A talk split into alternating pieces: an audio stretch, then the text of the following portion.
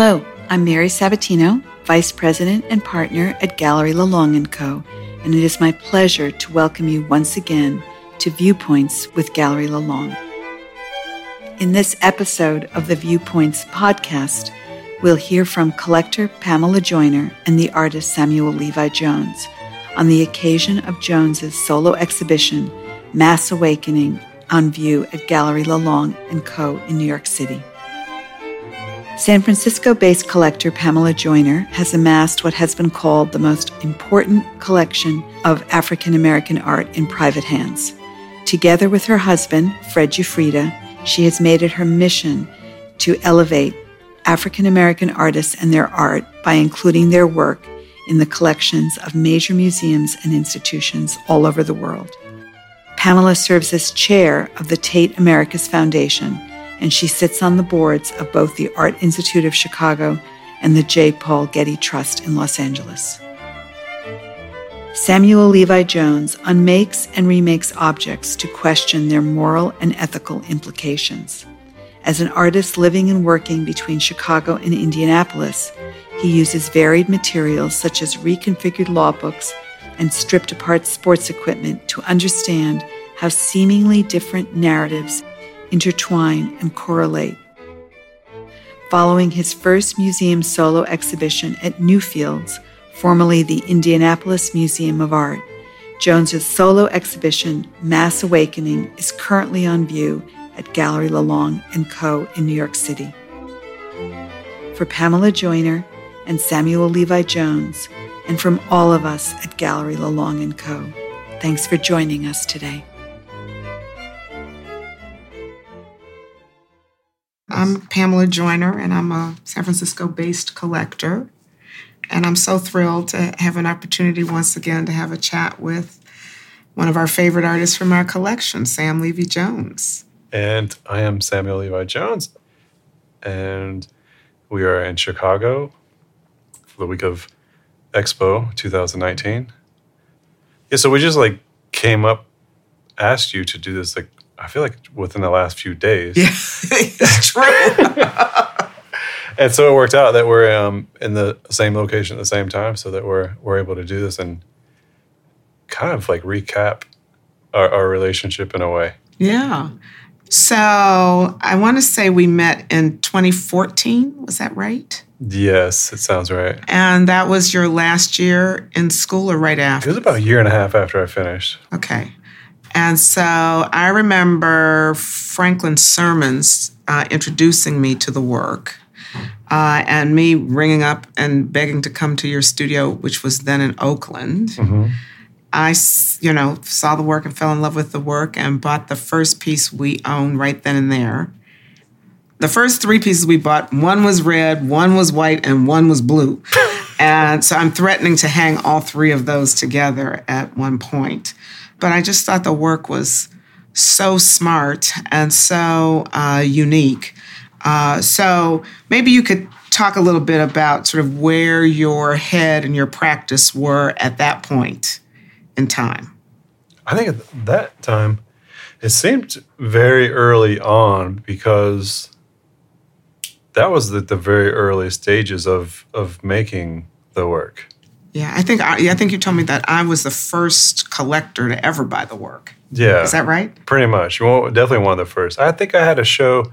I one of my first shows in LA at the time, and we placed a few pieces, and then but that was about definitely within the same time frame. Mm-hmm. And you know that work started with it was it followed the piece that I made called 48 Portraits Underexposed.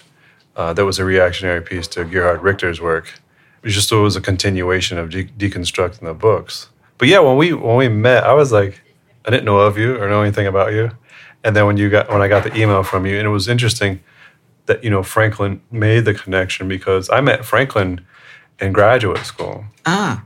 And he spoke at the I think he spoke at um, San Francisco Art Institute, if I remember correctly.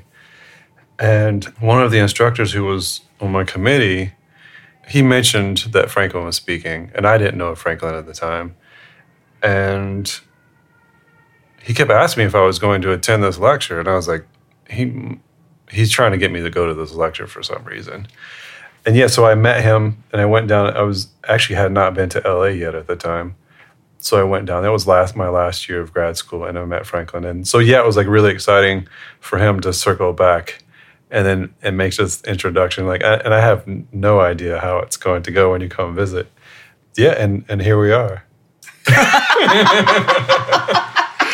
but at the time, I thought you really fit into uh, our collection and our collection mission because you know our aesthetic focus is on abstraction, but we do have a fair amount of conceptual work in the collection. But in order for us to get there uh, with work that is conceptually based, it has to have, you know, sort of an abstract aesthetic and a really a standalone aesthetic that it has, you know, wall power that is compelling uh, without knowing the narrative. So it's a pretty narrow band that we that we travel in. And I, you know, I thought your work had both elements, right? It had certainly the the formalist abstract sensibility, but it was so multifaceted in terms of how uh, it addresses history and how it endeavors to correct history. And that one was pretty resonant because our whole collection mission is to fill in a blank in the arc of art history and to tell stories that have been omitted or to tell stories like yours that are currently unfolding, but to make sure that they're highlighted and properly conceptualized and contextualized. I mean, I, I actually saw, you know, a real simpatico in terms of what our collection is trying to do and what your practice is focused on. And so, so from 2014 tell me a little bit about, you know, so I, I did see the current show at Lelong. And so, how's your practice evolved from the point at which we met in 2014 to the point that you installed your show a few weeks ago uh, in New York at Lelong? In terms of the medium I, that I'm working with, there have been additions. Those first works that you got were made from encyclopedias. And along with those have come the law books and then the medical books and then also recently art books. We're also working with football material, like literal footballs and football tackling and blocking pads. And so, with the addition of material in terms of the idea of dealing with power and power structures, like all of those sort of like fall into a category, if you will, sort of like mining these various power structures and deconstructing them and sort of making these visual objects to be able to have dialogue around them. And especially with the the books, you know, they you know, the process has abstracted more from using the full cover of a book to cutting it up to now pulping it to where it's completely not recognizable as a book and, and may almost sort of appear maybe as, as paint, if you will. I also think about the relationship of abstraction to how individuals, and I sort of, you know, I address, you know, through the work, I'm trying, addressing issues in sort of subtle ways and then also overt ways of things that are like really difficult to talk about. Thinking about how, as a society, like we're sort of abstracted to not give attention to those things that are going on within us and, and around us. And so it's like this way of sort of like slowing down and hopefully capturing someone's attention to have some sort of conversation about this and sort of like create a different way of like thinking and existence, if that makes sense. Yeah, so I think in our collection, I know we have the encyclopedias, the law books, the history books. I think we might have the very first one of the pulped pieces from two years ago. That when one, you were at the yeah, residency? Two, yeah, two years ago. Yeah. So you had the first pulped piece, and you also had the first football piece was actually of football and basketballs. Okay. Is, no, yeah, is it footballs and, and basketballs that went from yeah. the Recology Exactly. Residency. Yeah. And do we also have the first law book piece? Was that the one that was, in, or was it not the first one? It might not be the very first one. That was one of the first ones because it was a studio museum. I'm pretty sure it was one of the first. Okay. So it was one of the three large pieces at the at the studio museum exhibition. Yeah, which, yeah, yeah, yeah. Yes, because I think the studio museum has two, and we have the third one. Exactly. Okay but we don't have a medical book piece. so I, we have to fix or, that. Or an art book piece. No, no, no. We have, remember the one that has Black in America, or is that a history book? That's history. Okay. Yeah. Okay, so we don't have an art book piece. Okay. Okay, well, we have to work on that. so, but you mentioned that, you know, that you're dealing with subjects that are difficult to discuss. And, you know, I'm sort of reading between the lines that one of the things you're endeavoring to do is to make those dialogues more accessible. But how would you describe sort of the key points of entry to that discussion? Basically, the subjects that are tough to discuss that you'd like to see explored more fully? I think it definitely came out through the current exhibition at Lelong titled Mass Awakening. And through the making of that work, there were a couple of things that happened. And, you know, one of which was the passing of Toni Morrison. And then, so one of the pieces that I have in that show I'm trying to remember the name of the original title, but so there was a title of the book which she wanted to title The Wrath of Children. And then, you know, I think the publisher and some other individuals encouraged her to give it the title that it has. And so I was also thinking of, you know, the issue with, you know, the Jeffrey Epstein case, which I've been paying attention to for some years now, but it's like I've never publicly or like openly talked about. So, so like it was in mainstream media, if you will. So I thought about that. And then I also thought, the trauma that's been imposed on on children. And then I was thinking about Toni, and then that's so I gave it. I titled it, you know, "The Wrath of Children," sort of like the exposure of, the, of this and sort of like dealing with it. Um, and and then also, so like I'm wondering if if you know if it's really going to be dealt with, or if it's like not going to be dealt with, and sort of like you know pushed to the side and sort of just be a continued thing. So the other the other nice surprise in your current show was the sculptural piece. And so I know you know football is part of your biography. Mm-hmm. But should we expect to see more sculpture? Are you experimenting with sculpture? Is it a natural extension of the narratives that you're exploring in your current practice? I think I do want to do more. You know, the significance of that piece is that I used that piece of equipment when I played high school football. And it's a, a tackling sled, a one man tackling sled. And they the school actually has a larger sled that's like a seven person tackling sled that's I'm pretty sure it's being decommissioned because they have a newer one, and so it's just sitting off on the side of the field. And I would actually like to to get to get that piece and you know deconstruct it and make something out of it. I have something in mind yeah, I think it's it's something that I want, that definitely do want to continue doing. It just has such personal significance to it, and I think for me, my experience in playing sports was sort of like an early experience of sort of like learning how to navigate the world, if you will, and like being in the space with a bunch of other individuals, and like I don't know, sort of, you know, also learning different things and like discipline being one of those and existing with other other individuals and having like a common goal and sort of like learning that and also the politics of it as well.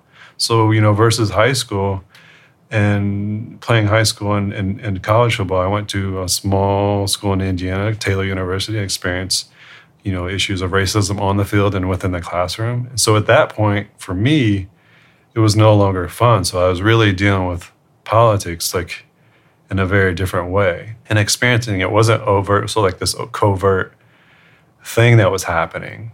And then sort of like if I tried to express it with other individuals, it was sort of like it was like trying to describe a conspiracy theory, if you will. And like, no, I'm like, no, this is really happening. So for me, that's very sort of close. And it's like, you know, I'm also like working out personal things as well. And it's sort of like, so, you know, deconstructing these, these pieces of equipment, sort of like, you know, deconstructing this thing from my past you know, disrupting the power that it has over me, if you will. So, how do you get from, you know, sort of a Midwestern kid, you know, enamored of football to deciding you want to be an artist, right? Yeah. I mean, how did you navigate that path and how did you discover all of that? So when I when I was at Taylor, I took so there was one summer, it was actually the summer of 2000, and the team we took a trip to Europe. It was like a nine day trip when we played a couple of, ex- of exhibition games. And I had a point and shoot camera with me. And I probably took about a dozen rolls of film. And it was sort of my just my way of seeing things. And when I got back to the States, actually, my last semester of school, I enrolled in a photography class, just a black and white photography class. And I was technically, I was good at it. And I enjoyed making the prints. It was like the light bulb came on. And so, you know, several later years later, I put together projects and I and I applied to the program at the Herron School of Art and Design in Indianapolis, having no idea what I was going to get myself into because I'm thinking I'm just I'm going to take some photo classes and that's it. And then I go in and apply and sign for courses and find out that I have to take three semesters of drawing, which I've never like spent time drawing or really really making at all. And I got through it just fine. Uh, and so and it was really interesting. You know, growing up in a small town and not having sort of opportunity or, or exposure to to the arts was like a big part of it. I think if I had had the exposure at an early age, I would have started making sooner than as opposed to like my mid twenties. Yeah. Interesting. Interesting. So, I mean, that's really interesting because your two daughters are so artistically inclined and talented, but they they live with it every day, I suppose. Yeah. So I think about that sort of like that juxtaposition of my experience versus theirs. Yeah. It's pretty wild to to see happen. Yeah, yeah. that's interesting. Yeah. So it must have been in your DNA. You just needed something to unleash it. Yeah, I wish my my mother had natural artistic ability. I, I, I, rarely tell this story, but she was. I don't. I don't even know if I've told you this story. No, but no, she was. haven't. She served a year in prison.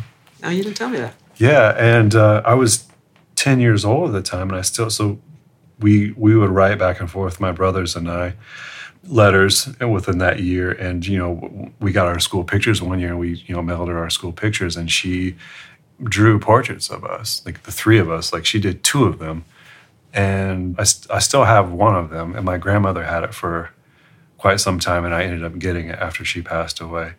And so yeah she sort of had that natural skill and that talent but never really she never had a platform to no, demonstrate it. No no. Interesting. And she yeah she she struggled and still struggles with substance abuse so that sort of that got in the way of it. And it was really interesting enough and like we weren't really connected. So she didn't raise me or my brothers.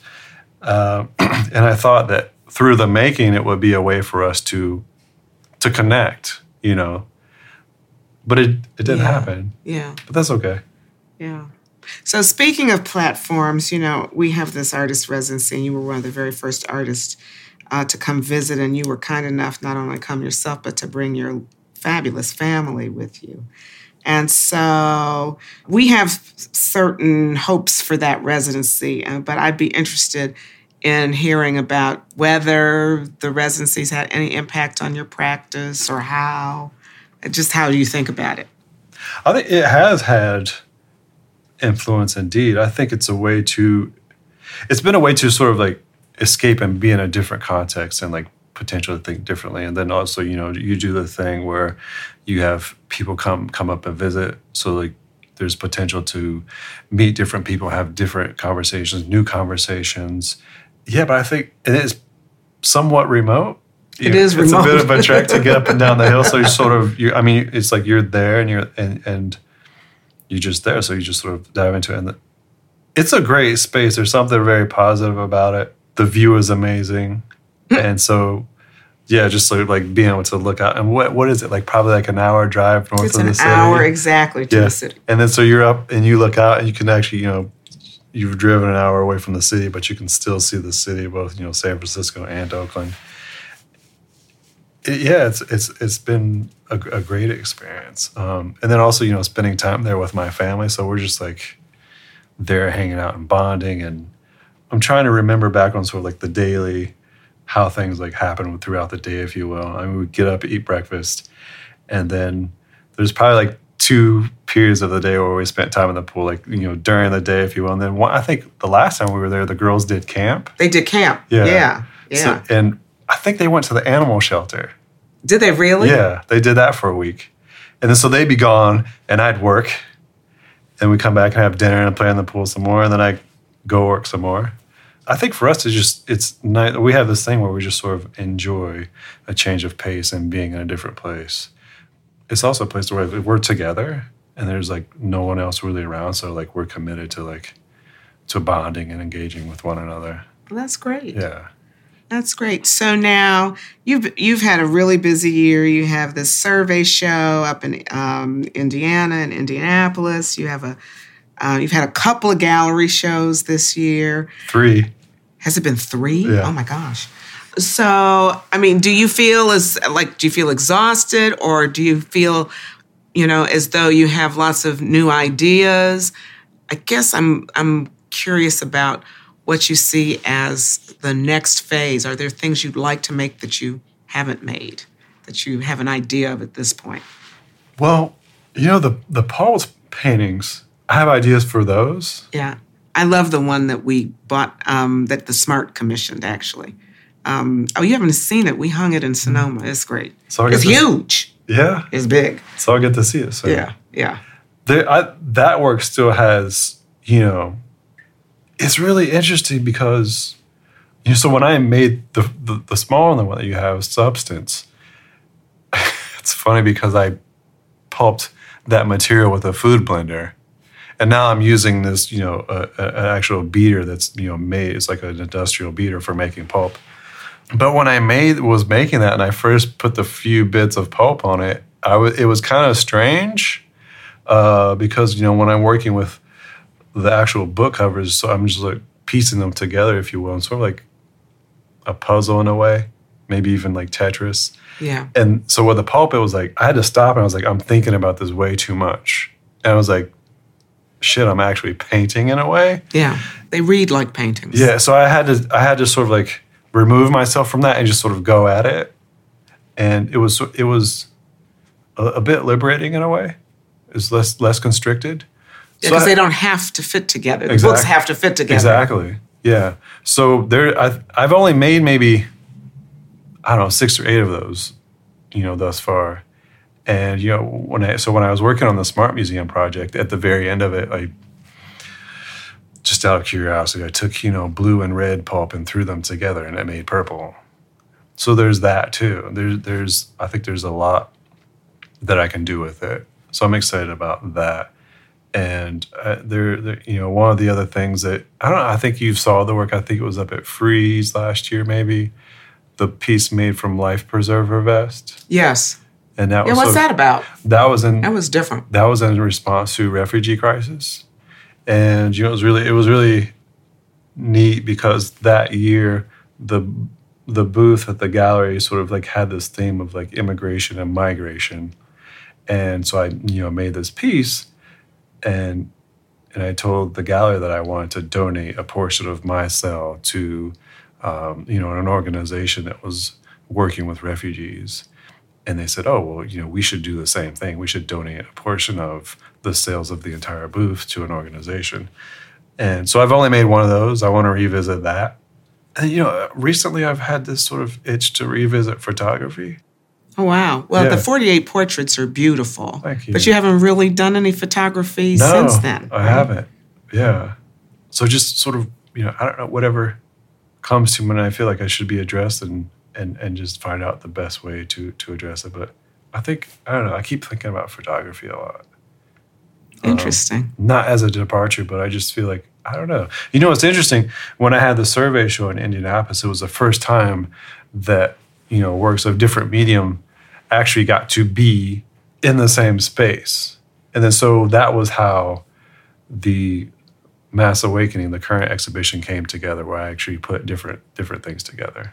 So, are there very current day political events? Because a lot of your work does seem to respond to immediate political, not just events, but crises. Hmm. My read of that is that you're a, you know, a deeply feeling and caring person, and so, like, in, at your essence, you respond to those elements of the environment.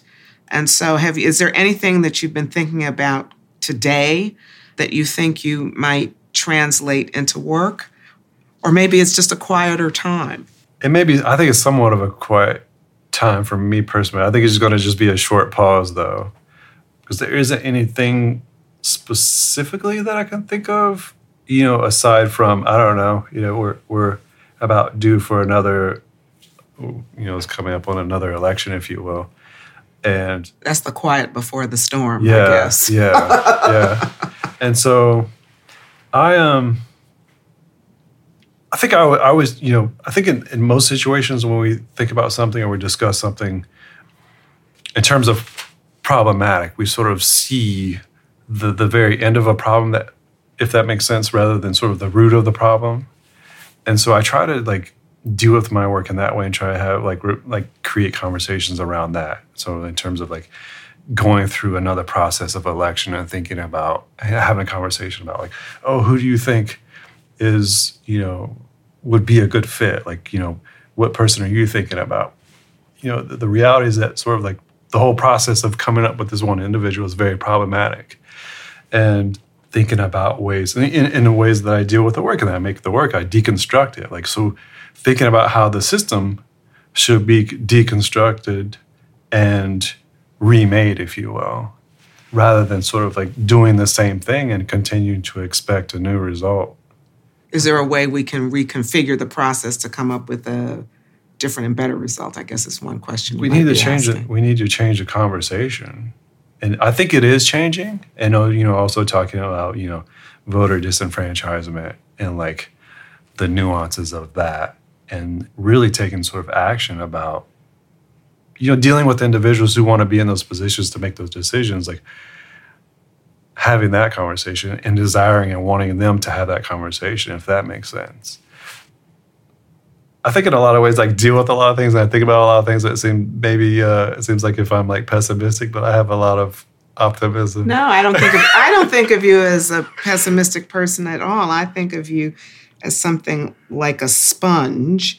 You absorb the environment and then you do the, the best of what the best artists do is you hold a mirror up to society and show us what is more difficult for us to see, but that which is real and that which is true and that which is critical.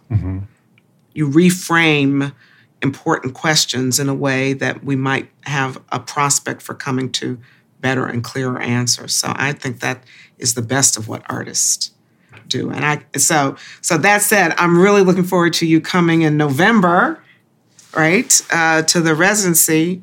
But the ladies aren't coming, I guess. They're gonna be there for part of the time. Okay. Yeah. Okay. Yeah. Okay, that's good because it's kind of not the. I mean, we love you, but you know, we have to have the ladies there too. So Yeah. I'll, I'll, yeah. I might be pretty lonely, so we'll see what happens. We'll see if I'll be able to function.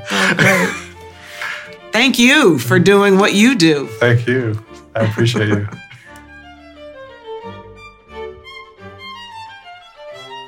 And thank you, our listeners, for joining us once again for Viewpoints with Galerie Lelong. Be sure to follow us on Instagram and visit our website, galerielelong.com, where you can subscribe to our email newsletter and keep up to date with exhibition and artist news. From all of us at Galerie Lelong, thanks for listening.